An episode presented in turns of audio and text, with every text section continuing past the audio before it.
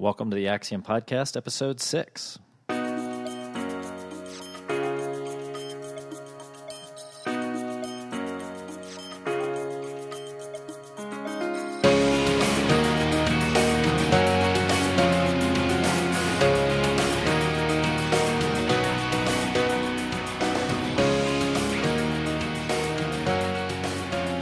Thanks for coming back to another episode of the Axiom Podcast. I'm your host, Joey Brannon, and today we're going to talk about one of my absolutely favorite topics to discuss with business owners before, during, and after we do strategic planning, and that's leadership. I, I don't know of another area when you start getting into the ideas behind growing a business and, and building a strategic plan that is geared toward growth. There's no other area that will hold companies back more than ineffective leadership. And so this is this goes back to that series that we started with a few weeks ago, kind of the foundations, the housekeeping series, where we talked about uh, time and task management, customer service. Now we're talking about leadership, and leadership kind of goes to this section of the housekeeping uh, part of the of the practice that we talk about. That's kind of team management. Um, and and the more you talk about team management, you get into actual leadership principles. So that's what we're going to dive in today. And when I talk about this with business owners in the context of doing a strategic plan, it's usually because we're addressing some ineffective practices in their um, direct reports around leadership. So uh, we're going to talk what we talk about today applies all through the organization, but I don't want you to think that there's a tendency to think when you talk about leadership about the CEO. And yeah, this is the CEO, but it it also applies to line supervisors. It applies to um, to field supervisors, customer service supervisors, general managers, um, division leaders. Basically, anybody who has the ability to influence others in the organization. So that's where it, the rubber meets the road in strategic planning is we start putting a plan together and or we usually before we start putting the plan together and we're just trying to address different issues in the organization. There's, there's some blog posts i'll link up to about issues based planning versus goals based planning. And so for a company that hasn't done strategic planning before there's probably going to be a lot of issues that we have to address before we can get to a goals based planning model and we may talk about that more in a future podcast. That would be a very good kind of distinction or, uh, to talk about is goals based versus issues based. But in that issues based model, before you get to kind of the vision, vision, value, vi- mission, vision, values, uh, grand scheme, strategic plan with three and five year objectives, and all that stuff, you're doing issue stuff. And one of the issues that comes up is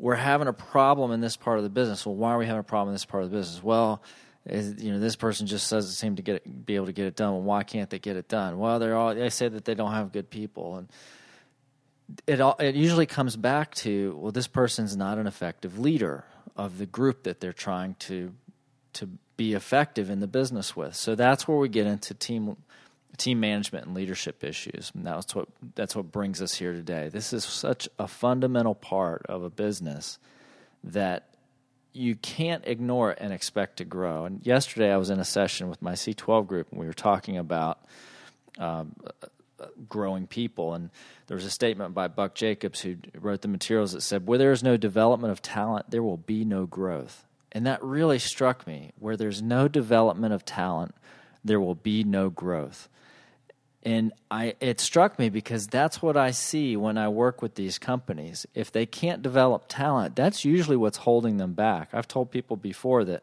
I believe a business owner on the strength of their personality, their their personal uh, will, the the charisma that they hold, you can go out and create a company that's that does about a million dollars worth of business just on the strength of the owner alone an, a highly motivated, impassioned owner can sell about a million bucks worth of business a year. And they'll cobble together a team to deliver on that. And then, the, so the next level is how do you get to two million? Well, they they hire a leadership team, and they start to put together some basic business processes.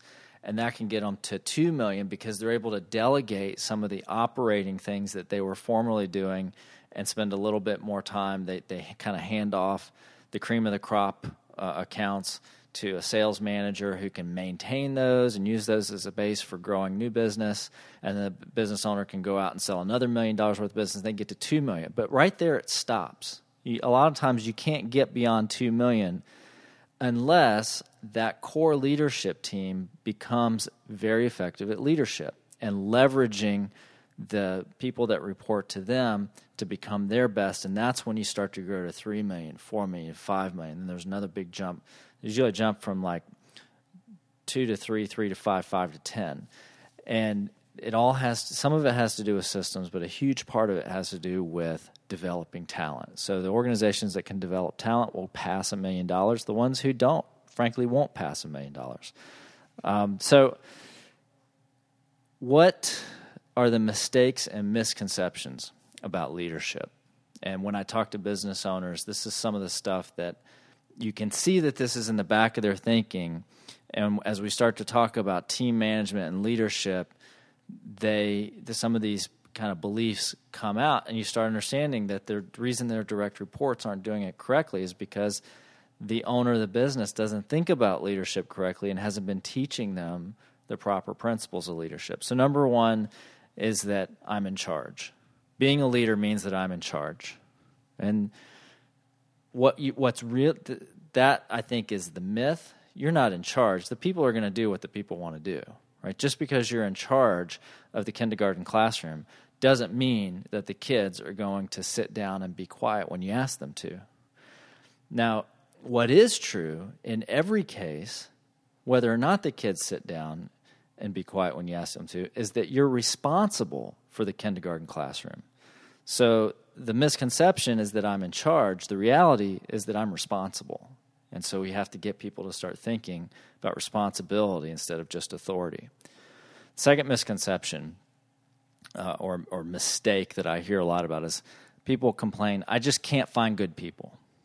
You hear, you know, this business would grow, but we just can't find good people. We've got a great product, we've got a great market. Our problem is we just can't find good people.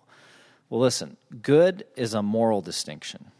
Things are good or bad in the people realm based on moral moral principles. What you're really talking about is training. What you're really talking about is competency, which which comes from training. So when I hear somebody say, "I can't find good people," The reality is typically I'm not very good at training people. I'm not very good at setting up systems that people can follow and get results. Number three, if I want it done right, I have to do it myself. That's the misconception. And some of that could go back to the training, but what's really going on here, the reality is that you don't know how to communicate what you want, you don't know how to let it go.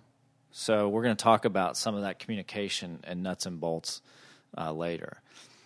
Uh, fourth one is these the misconception is is leaders who believe that their role is to be the chief cheerleader, and they they think that their highest and best use is motivating the troops to get out there and take over the world, and that's good. But the reality is that accountability is more effective than encouragement in a vacuum. You can't just encourage people and not have some kind of accountability structure behind you that's going to hold them to account and note what they said they were going to do and check back to see if they actually did it and give them feedback so that they can do it better next time. So it's not just about the cheering, there has to be accountability there. And then one of the last mis- misconceptions that I see or the mistakes that I see made with leaders is they think that abdication is what they should be doing rather than delegation. So the difference between abdication and delegation, I, view abdication as I don't want to have to deal with this, so I'm going to give it to you, and now it's all yours, and it just needs to get done. Don't I don't want to hear about it if it doesn't get done. I don't want to hear. Don't don't bring me any problems that you, you might have with it. I just want to give it to you and know that it's going to get done, and that's abdication. Delegation says that this is something that's going to get done. Here's why it needs to get done. I'm handing it off to you. Here's when I expect it back, and then I go back when, uh, according to whatever time frame we've agreed upon, And if this thing is due tomorrow, I might check in with you today and go, hey, I'm just checking in. I know that I, I, gave you this project. Uh, do you think we're going to be on track? Is this going to be deliverable tomorrow? So, abdication, delegation, that's usually pretty easy to fix because, again, we're going to talk about some of the nuts and bolts of communication later, and that, that can be very, um, very helpful for business leaders or team managers when it comes to fixing that. So, those are mistakes, misconceptions. When I when I think about leadership and how it how it, it works out in organizations, I really see two kind of types uh, when, when, you get into an organization. So there's what I would call formal arrangements and informal arrangements. So you think about a formal arrangement is one where you've got the title and there's a place on the org chart with your name on it. There's an expectation of all the other people that that are on that org chart that you're going to lead because your name is higher on the page than their name. They go, okay, so there's a little dotted line from me to them. So that means that I'm reporting to them. So they expect that you're going to lead them. Your authority for the things that you do comes from the people above you. So that person who's below you on the org chart knows that they need to do what you ask them to do because if they don't, there's a box higher than you that you're going to go to and say, hey, this person's not getting done, and there will be consequences for that. And that formal arrangement is is pretty typical in larger companies, but in smaller companies and especially in professional services firms, the the formal arrangement isn't there. So we're going to talk about informal arrangements. Informal arrangements uh, have a lot to do with workflow. So if you think about workflow, any workflow that starts with you and then goes to somebody else and then comes back to you can result in a situation where you're an informal leader. I'll give you an example in a second. But think about you're given a project, you go to somebody else for help with that project, they work on it, it comes back to you, and then you deliver it to whomever gave it to you. That makes you a leader of that person that you've been working with. So whether you will lead or not in that situation is really an open question. Whether you're going to demonstrate principles of leadership, you may or you may not. and you may get recognized as a leader or you may not. There's no org chart that tells you you're a leader. It's just whether or not you're going to do the things that a leader does that will tell people whether you're a leader. And your authority in those situations really comes from the effectiveness of the people that you're leading.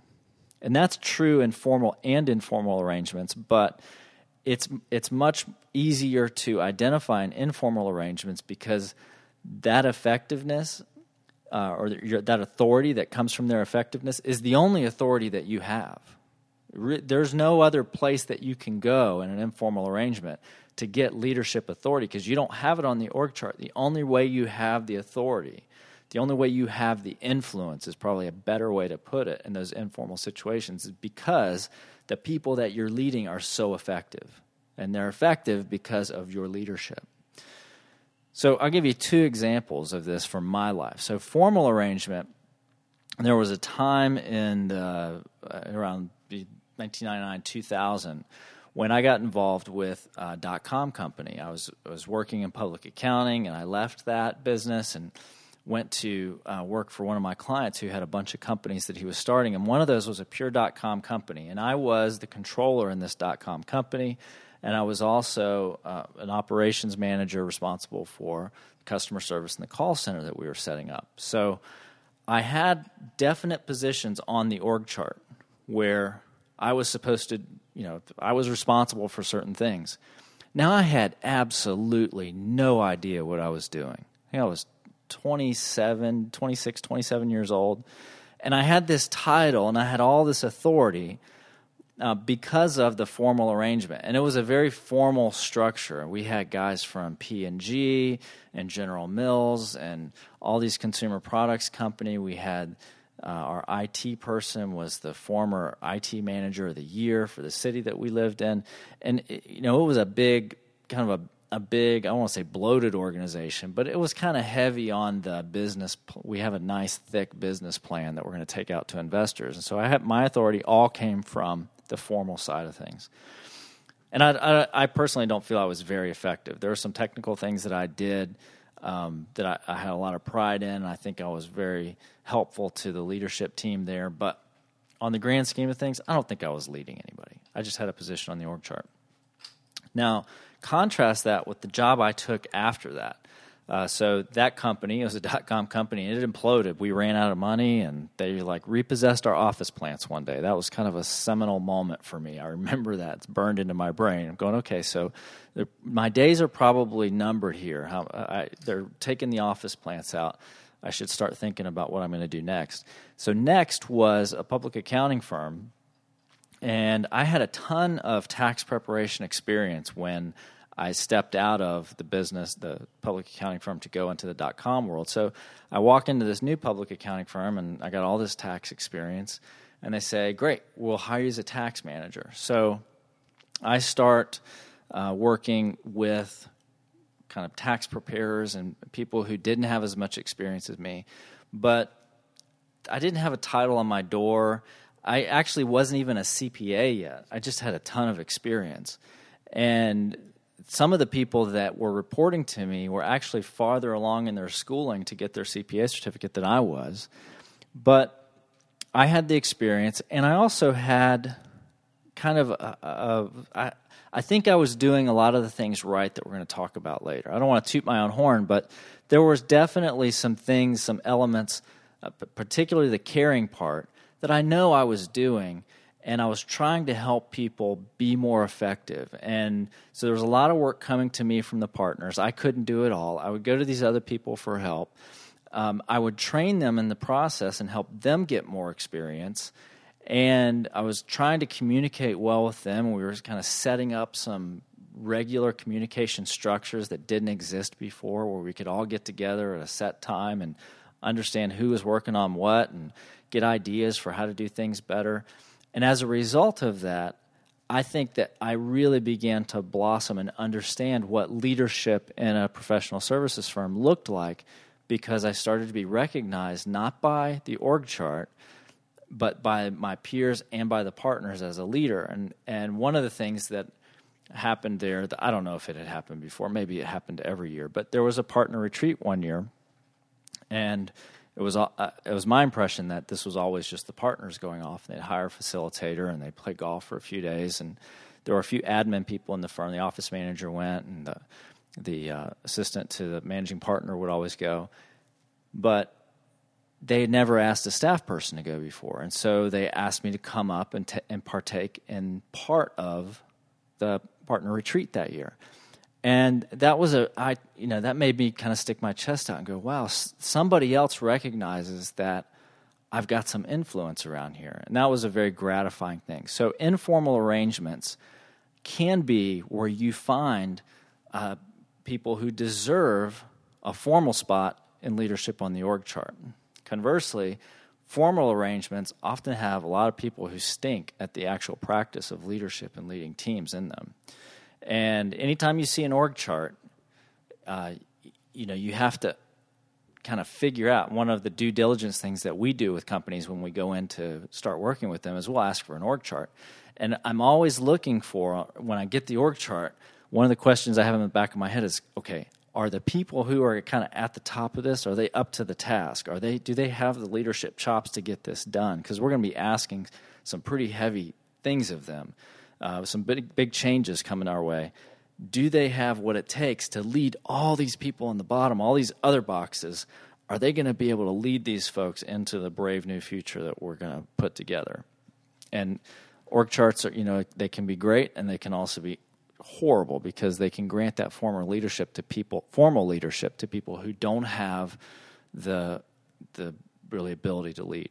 So let's talk about the ability to lead you know, you could talk about where it comes from. You could talk about, uh, you know, are leaders born or made and all that stuff. Well, the fact is, we all have to learn to lead. So I hope that they're not born because some of us don't get the luxury of uh, of just deciding not to be in leadership. If you want to do your job well, there's a really good chance that at some point in your career you're going to be pushed into a leadership position. So if you're in a leadership position, and again, this could be anything from the CEO of the company down to you're the the chief cook and bottle washer, but you have an assistant, you know, it it doesn't it doesn't have to be the very top of the org chart for this stuff to make a difference. And I will tell you that when I when we get into execution in strategic planning, it is the effective leaders in the field who make the difference. They are the stars of the show because a lot of the planning and stuff will be done by the leadership team at the top of the chart. And that planning's fun. They get to envision what things are going to be like. They come up with new ideas. They get to move things around on maps and diagrams and flowcharts. But the people in the field are the ones who have to make it happen and get the results. So when we have a strategic plan that just gets knocked out of the park and we're hitting our goals and all that stuff, I guarantee you I can go out in the field and find some leaders there. And they're very effective. So whether you're at the top or whether you're in the middle or whether you're near the bottom, what you have to do, what you have to do to be successful as a leader is look at it from their point of view. What do the people who you are leading what is their point of view? And we're going to talk about short term, medium term, long term. So, what's their short term their short term view? If you're leading someone, what are they thinking about when they wake up in the morning? Are they excited? Uh, maybe a little nervous. You know, butterflies are just fine. You want people who are kind of excited about what's going to happen that day. Maybe a little uncertain. Maybe you know if they if there's not a lot of uncertainty because it's a pretty scripted job or you know they know what to re- rely on every day they still see opportunity. They still see when they're coming to work that day there's a, a little bit of a spark. There's something they're excited about. I can tell you when we go into companies where morale stinks leadership stinks. And i, I got to believe there's a connection between the two. What you don't want is anxiety and this is what you'll see where morale stinks. If people are anxious, that's not good. Dread is not okay. Butterflies are okay. Dread is not okay. If you're driving to work on Monday morning and you dread going in, that's not good. And it, and it doesn't have to be dread because I'm afraid I'm going to get fired. It doesn't have to be dread because I think I'm going to get yelled at. The dread could just be I, I don't I'm not terribly excited. I'm just not looking forward to this. And I'll give you an example. I used to have in in one of the companies I worked in, we had a Monday morning meeting. And I and I think almost everybody else that that I worked with there dreaded the Monday morning meeting. And there were a lot of reasons that we dreaded the Monday morning meeting. One of the biggest ones was that that meeting was not led very effectively. And there were there's a lot of reasons it wasn't led very effectively, but I don't think it was anybody's fault. I just think that nobody ever took a step back and said, "What does this look like from the perspective of the people I'm trying to lead?" Uh, why why would we do this on the first day of the week, uh, first thing in the morning, when everybody's trying to just get their bearings and understand what the day is going to look like.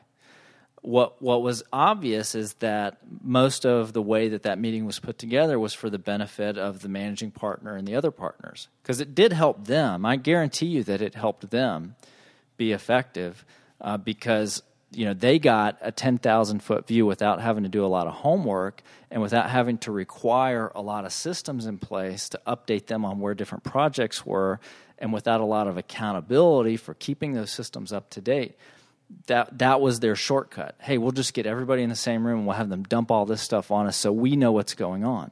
Well there was a much more effective way to get that stuff out that would not have resulted in dread among all of the people coming to that meeting. So short term what are you what are your employees thinking about? Not just on monday morning what are they thinking about wednesday afternoon? Are they thinking oh my god we're halfway there.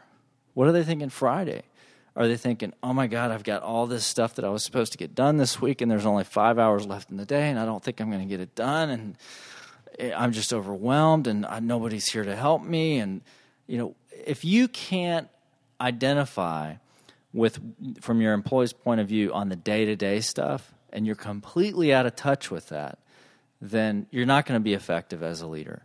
And I'm not talking about the CEO knowing every single person what I'm talking about is if you're the managing partner, what are your other partners? What's their point of view? Where's their anxiety or dread level? Where's their butterflies? Where's their excitement? If you're uh, in a, a supervisor role, that you know, we're talking about the people who are on your team. If you're the CEO with a leadership team, we're talking about your direct reports, the four or five people who who come to you and report to you for their accountabilities. What is their anxiety level, dread level, butterflies, you know, excited. So it's not everybody, but you have to identify with the direct reports on the short term. So medium term, what does success look like for that person? And this could be uh, basically when I say medium term, I'll give you an example of um, for this person to be be seen as doing their job effectively this month, this quarter, this year. What does success look like? What are the one or two things that they really need to do well? If it's um, if if the direct one of the direct reports is your controller, then and you guys have talked about uh, if if that person wants to develop into the the CFO role one day, you know, this year they really need to get some credentialing done, maybe get their CPA certificate. Um, begin to work with the CPA on a monthly basis to reduce the number of journal entries. So you have to know that what, that's what success looks like for them. Hey, success for this person looks like you know one or two adjusting journal entries at the end of the audit this year instead of 15 like we've had for the last two or three years. If you're talking to uh, your sales manager, uh, you know success looks like hitting the goals that we've established and mentoring these two new young employees that w- that came in that we've talked about have a lot of potential, but they're going to need a lot of handholding. That's what success looks like in the medium term for that person. And how do you make success more likely or more attainable? You can't answer that question. That's what we're really after. How are you going to make their success more likely? And if you don't know what success looks like for that person, then there, you have no hope of making it more likely. You're just going to be spinning your wheels. What about the long term? What are their aspirations? You know, what what do they aspire to be? Are and you know, here's the question that really hurts: Are you worthy of aspiration? If they aspire to go where you're going, you better be worthy of that aspiration. If they want to be a CEO one day, you better be a pretty good CEO because they want to. They're they're looking at you all the time, trying to learn how to be a CEO. So everything that you do is going to pass through their filter of is that who I want to be or is that not who I want to be?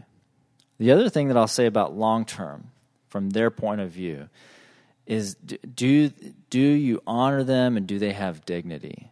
So are uh, questions that that revolve around that are, are they more fulfilled working under your leadership or would they be more fulfilled working under somebody else's leadership? You know, people need to believe that when they come to work every day, what they do is important and that you believe that what they do is important. Does their job add to add to where they are as a person? Or is it a career that they can invest their life in with dignity? If if you know that the person who is working in a job should not stay in that job forever, then as a leader, you need to figure out how you're going to get them out of that position. You don't need to leave it up to them. You need to figure out how you're going to develop that talent out of that position. So if you've got a person who comes in as a, an associate salesperson and you know because of their training, because of their background, because of the ability that you've seen, that they should not, if they stay an associate salesperson for more than two years, something's wrong. What's the process to get them to full fledged sales position or sales manager position. Because for that person to have dignity, they're not going to have dignity in that sales associate position if they're capable of more. And that's a very long that's a long-term view of things. So you have to for the people and again, we're not talking about the entire org chart. We're only talking about the 3 or 4 or 5 people that report to you. And I'm going to ask you to really go to school on the people who work for you. I'm going to ask you to know a lot about those people and invest a lot into those people because that's how this works. That's how you get to be more effective as a leader, making the people underneath you effective. So, thinking about things from their point of view, short term, medium term, long term, is kind of going to get your head in the right space for what comes next, which is very brass tacks, very kind of nitty gritty stuff around communication. So we, we went we went this um, just kind of recap real quick. So we talked about mistakes and misconceptions. We talked about formal and informal arrangements. And then we got into this kind of touchy feely area of from you know looking at things from their point of view. Well, we're going to get brass tacks communication, and then we're going to get touchy feely again, and then we're going to get super touchy feely, but also super practical. So that's where we're going. So communication. I don't have a lot to say about communication because I think we try to make it way too difficult. If you talk to, go back to their point of view, if you talk to them, short term perspective, what do you expect communication wise? They'll tell you that they want more communication, but what they really want is less interference, and that means more effective communication. So, how do you make it more effective? It has to be predictable. Predictability is one of those things that your employees will love you to death for. Your direct reports will love you to death for. And if they don't know whether or not they're going to hear from you, it's very unsettling. They just don't know what, where they're going to stand. If they know that a certain time every day they're going to have a, a set meeting with you, then their anxiety level drops by 80%, I would say. And I'll go back to one of those practices. You'll hear me preach this over and over and over again. Verne Harnish, in Mastering the Rockefeller Habits, advocates the daily huddle. And this comes from John D. Rockefeller would have lunch with his direct reports every single workday. And during that time, they would talk about personal lives and they would talk about business and he would he would want to know what's happening in their departments and their divisions. Are they hitting their numbers? What's holding them up? That kind of thing. So he advocates the daily huddle. I would say if you want to make communication predictable there's nothing that you can do better than the daily huddle to make that happen. And the daily huddle works like this. It's at a set time every single working day and when I had the tax and accounting firm and we had several employees in one physical office, we had an alarm clock in the conference room that went off at 11:11 every single day. And people would stop what they were doing and they would come and they would stand around a whiteboard in the conference room. And we would ask uh, three questions during that time, and the answers would go on the whiteboard. So the questions were What are you going to get done in the next 24 hours? Number two, did you get done yesterday what you said you were going to get done in the next 24 hours? And number three, are you stuck on anything? And with those three questions, we were able to communicate in about 15 minutes among four or five people where everything was going. And again, this is not getting 30 or 50 or 100 employees in the same room every single day. You're only talking about your direct reports. And in a company where it's done well, this trickles down through the entire organization. So the senior leadership team gets together every single day for a daily huddle. That then that senior leadership team gets together with their direct reports after the meeting and pushes down the information that they have. And then those kind of middle manager positions, they get together with the supervisors that report to them and they have their huddle. And then those supervisors get together with their field crews or their people who are out doing the work in the in the company or shop floor or retail sector behind the counter whatever it is and they push that stuff down to them. And what are we talking about? We're talking about investing in your direct reports. You're going to you're you might have to be in one of those huddles participating because your leader might be doing one where he's wanting to meet with you.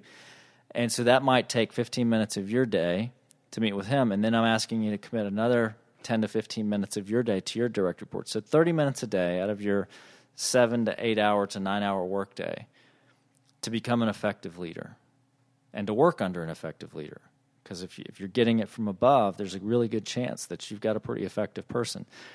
And it amazes me. I mean, if an engagement survey after engagement survey, companies who have outsiders come in and poll employees and ask, you know, what can we do better as a company? The number one response again and again and again and again and again is communication. And there's one thing that companies can do every single day that only takes 10 to 15 minutes a day that will solve the communication problem, And over and over and over again, I hear as the consultant going in making these suggestions, oh, there's no way we could do that. Every day you have to have a meeting? No, I mean, it's hard enough for us to get together once a week. Yeah, and the reason that you have crappy communication is because you won't commit to make it better. So I'm going to get on a soapbox a little bit about that um, every time it's brought up because when it's done, people come back a month, three months, six months, a year later and say the, the most important thing that you've done for us is get us to meet every single day. It's changed the way we work around here. It's changed the way we communicate. And we could probably do an entire podcast on the Daily Huddle. That would be a great idea. Uh, where we could go out and interview companies who are doing this and interview the people who are participating, get their take on the before and after.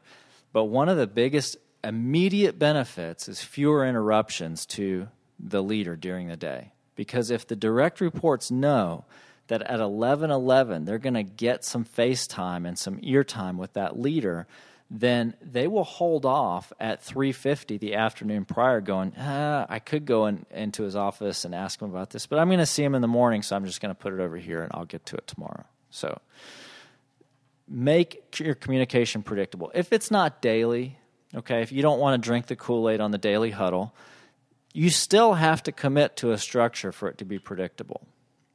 And it can't just be predictable like, well, they know every time I'm in the office, I'm going to stop by and see how they're doing. No, no, no. That's not what I mean by predictability.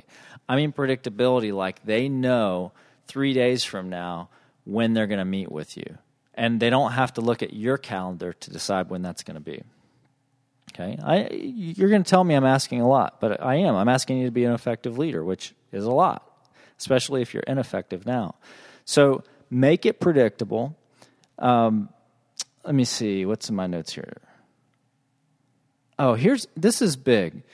When not only is it unsettling when they don't hear from you, knowing when they're not going to hear from you allows them to kind of put their head down and go to work and try some new things.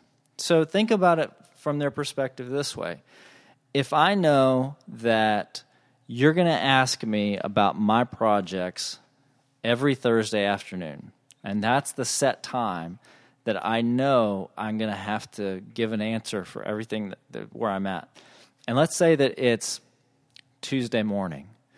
I'm going, okay, so I got almost three full days. I've this this project that I was given last time, it didn't go so well in this area. I'd like to try something new. And if it goes well, it's going to save me. It might save me a half a day. If it goes poorly, um, it's probably going to cost me half a day. But I don't have to talk to him until Thursday. So I'm going to try it. I'm going to try something new. And this happens, guys. I am not. This is this is about as practical as you get.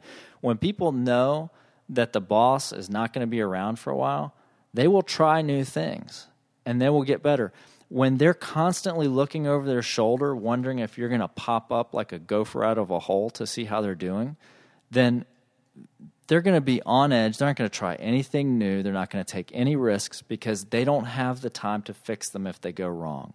When you make your communication predictable and when you make your accountability predictable, then it gives them the freedom to try some new things, and that's what you want. What else about communication? Not only does it have to be predictable, it needs to be about more than just tactics.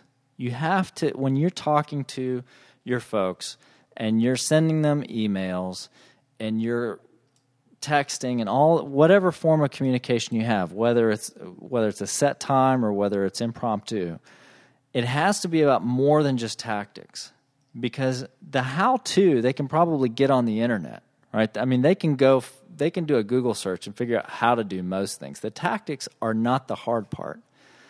What what good leaders will talk about is why, not just the what, but why are you doing this? So we have this project and the the normal way that we do this is we get all the deliverables from all the different suppliers up front and then we put those in a Gantt chart and we use that to hold people accountable. The reason that we do that, why we do that, is because a couple of years ago, we had this one major supplier. He's our biggest customer, and he said, "I really like Gantt charts. So from now on, I want everything on a Gantt chart." So I know that Gantt charts might not be the best thing for you, but the reason we have to do them on Gantt charts is because this customer kind of drives that whole process, and it's easier to accommodate that customer than it is to build two separate processes. Right? That that's what a good leader would do.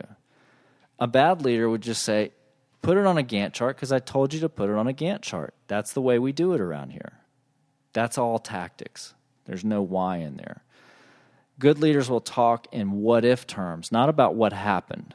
So when you're communicating and you say something like, uh, "Well, what if what if we were to not use the Gantt chart approach this time?" What would happen there? Knowing that this one customer really has to have it in a Gantt chart format, what would happen if we didn't do it that way? And I go, well, it would tick that customer off, and that wouldn't be good for business. Okay, what? But what else? Well, we could probably get it done faster for the others okay, well, there maybe maybe there's room for us to talk about two different systems, one for the main customer and one for everybody else. What if what if I gave that project to you? Uh, could you have something back to me, say in the next couple of weeks, to look at whether it would cost us a ton of time to do two systems, eh, or whether we'd actually save time? Those are what if terms, not what happened. Why did you Why did you not do it in the Gantt chart? you know, or, or why it, it kills me. Mark Sims, friend of mine who does a lot of um, effectiveness coaching and sales coaching and training. Um, eh, he's just a really neat guy that knows a lot about people and their performance and how to improve it. He, I remember him telling me one time, good leaders do not ask why questions. You know, why did you do that? They don't know why they did it. You know, it's like, why, you know, why did you screw up? Well, I'm not going to tell you I screwed up because I really wanted to screw up. You know, why did you do that? Uh, when you say, why did you do that, you're inviting an excuse. If you say, um, can you tell me what happened? And then we can talk about, well, what if we do it different next time? Right? So, what happened? You know, what if first? What happened if something went really bad? Talk about what happened, not why it happened.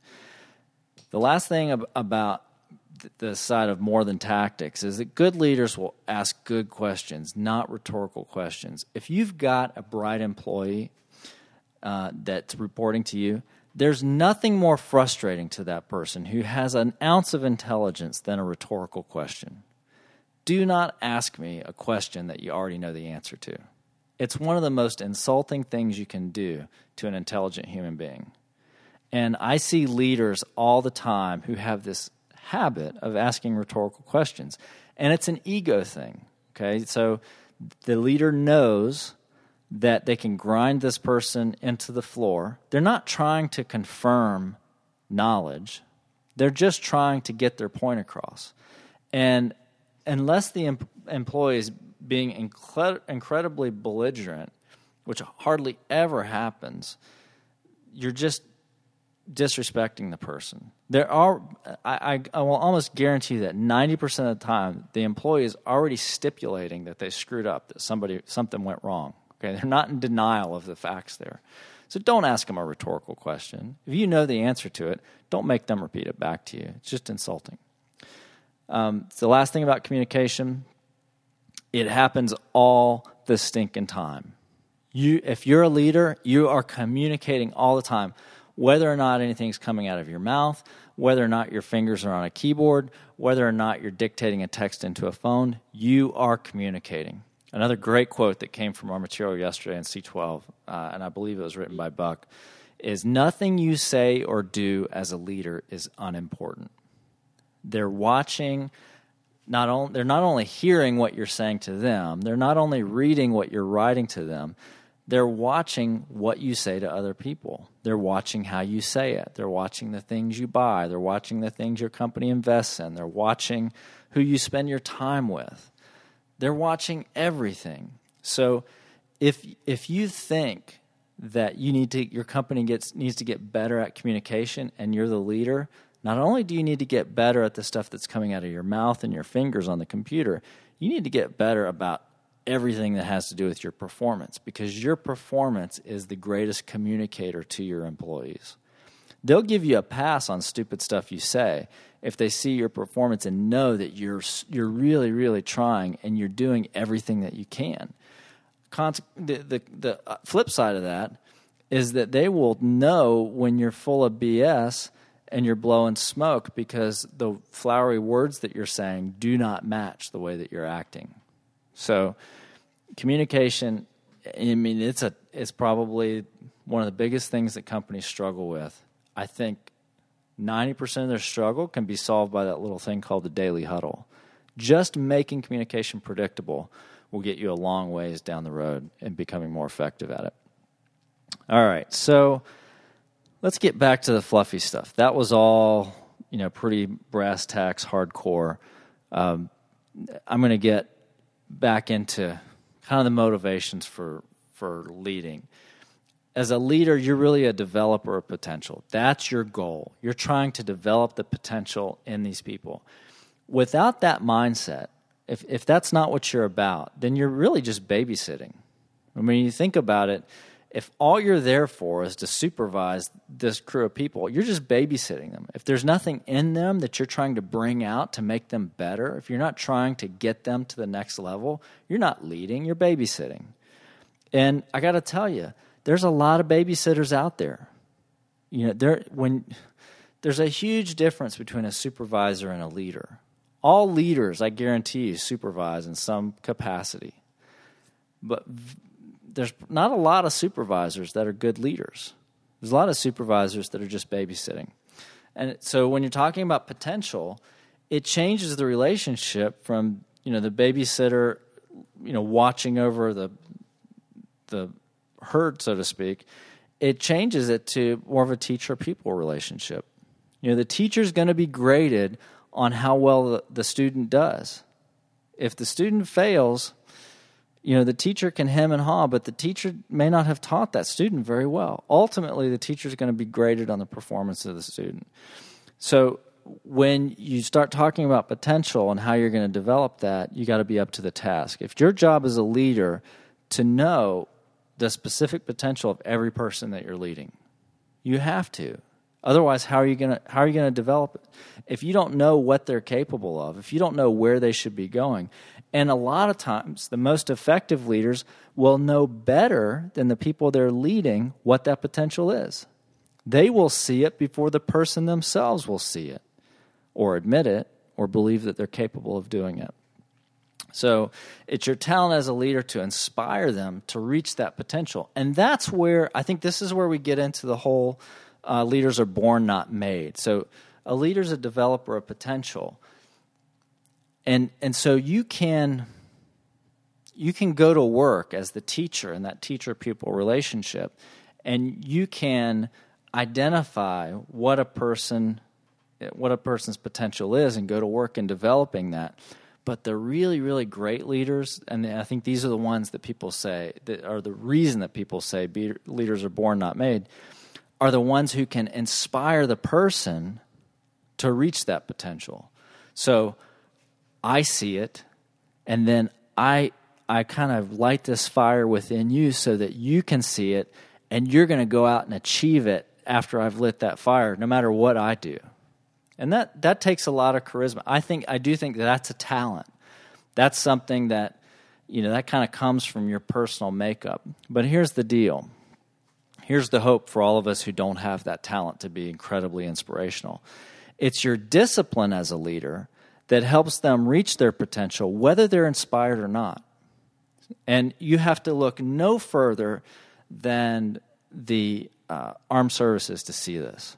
So there are many, many, many, many uh, enlisted non commissioned officers who did not think they were going to be that way when they came to boot camp.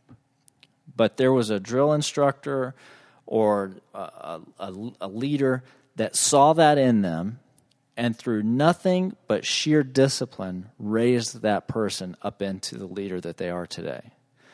Discipline, the the um, the process of consistent communication, deciding that you're going to delegate, not abdicate, deciding that you're going to uh, understand what makes this person tick, and put a process in place so that day after day after day you drive that ticking to a higher and higher level. That's the discipline that's going to make that person reach their potential, whether they're inspired or not. They don't have to be inspired to reach their potential. It happens all the time. I've had people on my teams that didn't want to necessarily be doing the things that they were doing, but they got a heck of a lot better at them under my leadership just because I had the discipline to hold them to account for the things that they said they were going to do, the things that they knew they should do. So, talent is great. If you got the talent to inspire people, that's fantastic. Uh, I, I admire that. If you don't have the talent, and and if you do have the talent, you also need the discipline, so that you you commit to being a developer of their potential, and you won't accept anything else other than their best. You have to call people to excellence as a leader and then that will take a lot of discipline. Now, I want to talk for a second about when when good performers are made into leaders. So, like the top salesperson becomes the sales manager kind of thing. And what people need is different from what the business needs. So, when you're talking about the sales the salesperson, the business needs that salesperson to go out and sell their butt off. I mean, they they just got to hit the numbers. They got to make the customers happy, and that's everybody knows that that's good for the business, right?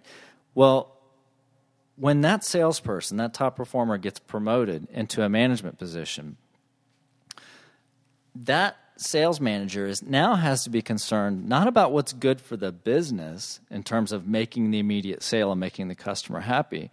That sales manager has to be focused on what do the people need that I'm managing? What do the other salesmen need?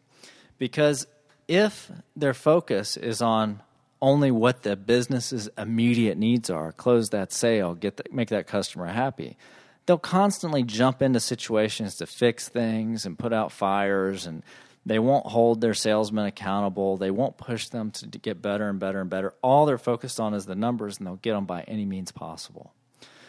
And it requires a significant change in mindset for that top salesperson to shift gears and go into a management role. And you see it a lot of times where they're just not successful at it. The best operators, the best the best performers do not always make the best managers. So when and and this is the key when you're transitioning from one role to the other and you, you're you're going from the top performer to the manager, you have to forget about your old customer and focus on your new customer. And I don't think that there's a lot of training in organizations when this is done. When you're the salesperson, your customer is the customer. It's the person who's buying something from the business. But when you become the sales manager, your customer is not the person buying something from the business anymore. Your customer, as the sales manager, is the salesperson that you're trying to lead and train and call to be their best and, and get to the next level. So, what that person needs could be completely different and sometimes at odds with what the customer needs. That, you know, that guy who is having a hard time with self confidence he he's going to need to just put in some hours and hear a lots and lots and lots of no's to to get to the point where he doesn't take a no personally. Now, in the process of receiving those no's, he may miss out on some really good business that you know as a top performer you could go out there and close in a heartbeat. But you got to be willing to let the business miss that sale in order for this person to get better and become his full potential, which ultimately is going to make the business better. But it's a different, you have to redefine the customer when there's a redefinition of roles. And when, so it's funny because when you talk to companies about this idea of internal external customers, they will they, they jump on board. They're like, "Oh yeah, the internal customer. Yeah, we got to get you know the customer service people need to be focused on helping the salespeople, and and accounting needs to be focused on." on helping the front desk and you know yeah our internal customers are really really important and you go okay so there's this great saying in business that's been around forever that the customer is always right and you've told me before that on the showroom floor, you know, the customer is always right. But when we start talking about internal customers, all we ever hear is the customer's wrong, wrong, wrong, wrong, wrong, and I don't have to do this for my internal customer because they didn't ask for it in the right way. And I really challenge companies when we start to talk about this idea of roles and internal external customers. You have to carry the customer is always right into the internal customers too and it takes some trust and it takes some goodwill but once you get there it completely changes the dynamic. So that's kind of an aside but it's related to this whole idea of internal external customers. And when you move people around in companies um, what you have to deal with when you're trying to develop leaders. So we're almost out of time. The what so what's the secret sauce? I mean you guys have heard me kind of get impassioned about uh, communication and talking about informal and formal and looking at things from the employee's point of view. But what is it really? I mean, what what can I do today to become a better leader of the people that that I am in charge of? So, not the people I'm in charge of. That's that's a misconception. The people that I'm responsible for. I'll say anybody. I said it before. Anybody can supervise but not all supervisors are leaders. Right? If all you're looking for is a supervisor, you can go find a babysitter almost anywhere. But it's going to be hard to find a true leader. Why is it hard to find a true leader? Well, if you don't want the best for the people you're responsible for, you're going to suck as a leader. That's just, if you don't want the best for them, there is no way you're going to be a good leader. I guarantee it. I've seen enough crappy leaders to know they don't care about the people that they're responsible for. And I've seen enough great leaders to know that they absolutely 100% care, bleed heart and soul for the people that they're responsible for. And that's what makes them great leaders. If I had to if you get nothing out of this entire hour plus that you're going to spend on this podcast, it's that if you don't want the best for the people that you're going to lead, you are going to stink at leadership. And sometimes you have to want the best in spite of what it's going to mean for you. This happens a lot when it comes to giving credit. What's best for your people is that they get the credit. That's what's best for them. But what do we see time and time again in companies? The leader takes the credit all for themselves, and the people in the back room get none of it. So, what does it mean to want the best for them?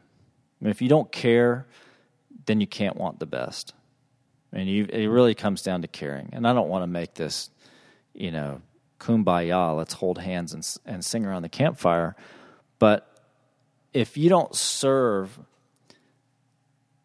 they may reach their potential, but it'll be in spite of you, not because of you. So this whole idea of caring allows you to serve them. If I care about somebody, I can serve them. If I don't care about somebody, it's going to be very, very hard for me to serve them.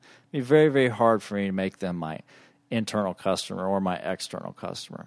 And some of the best retail people are people who learn to care about everybody who walks through the door.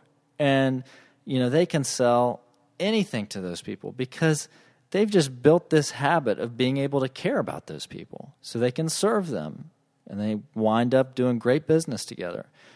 But if you don't care about them, you won't serve them. If you don't serve them, they may reach their full potential, but it's going to be in spite of you, not because of you. They're going to have to work twice as hard. They're going to have to go around you at times. They're going to have to you know put up with your inconsistent communication and and not not doing what's in their best interest.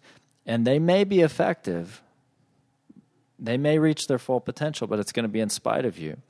And if it's in spite of you, I guarantee you that your effectiveness is going to suffer as well. Eventually, people are going to find out that what's going on in that department isn't because of you, it's actually in spite of you. You're not doing what you can to make them successful, they're actually doing it on their own. So I'm gonna here's what I want to close with. I'm gonna give you 10 answers that every leader should know. If you want to consider yourself an effective leader, go out and get the answers to these questions. For every one of your direct reports, you should know their spouse's name. For every one of your direct reports, you should know their kids' names. That's number two. Number three, you should know their kids' ages. Number four, you should know where they came from professionally. Where did they work before this? Where did they work before that? How did they get started in the business? Where do they want to go professionally? That's the next one. Do they are they looking for a position higher up on the org chart? Do they want to work in a different industry? Is this a stepping stone for them? Um, if there's a lot of trust between you, they won't mind telling you that stuff. It shouldn't hurt their career if everybody's doing what's in each other's best interest. Next question. Their last PR. This one's a big for me. PR stands for personal record.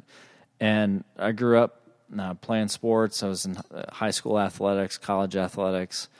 And one of the things I really like about the gym that I work out at now is that they were back to this idea of PRs. So uh, PRs were big for me when I was in track and cross country. So you'd have a PR for like your quarter mile time, a PR for your half mile time, PR for your mile time.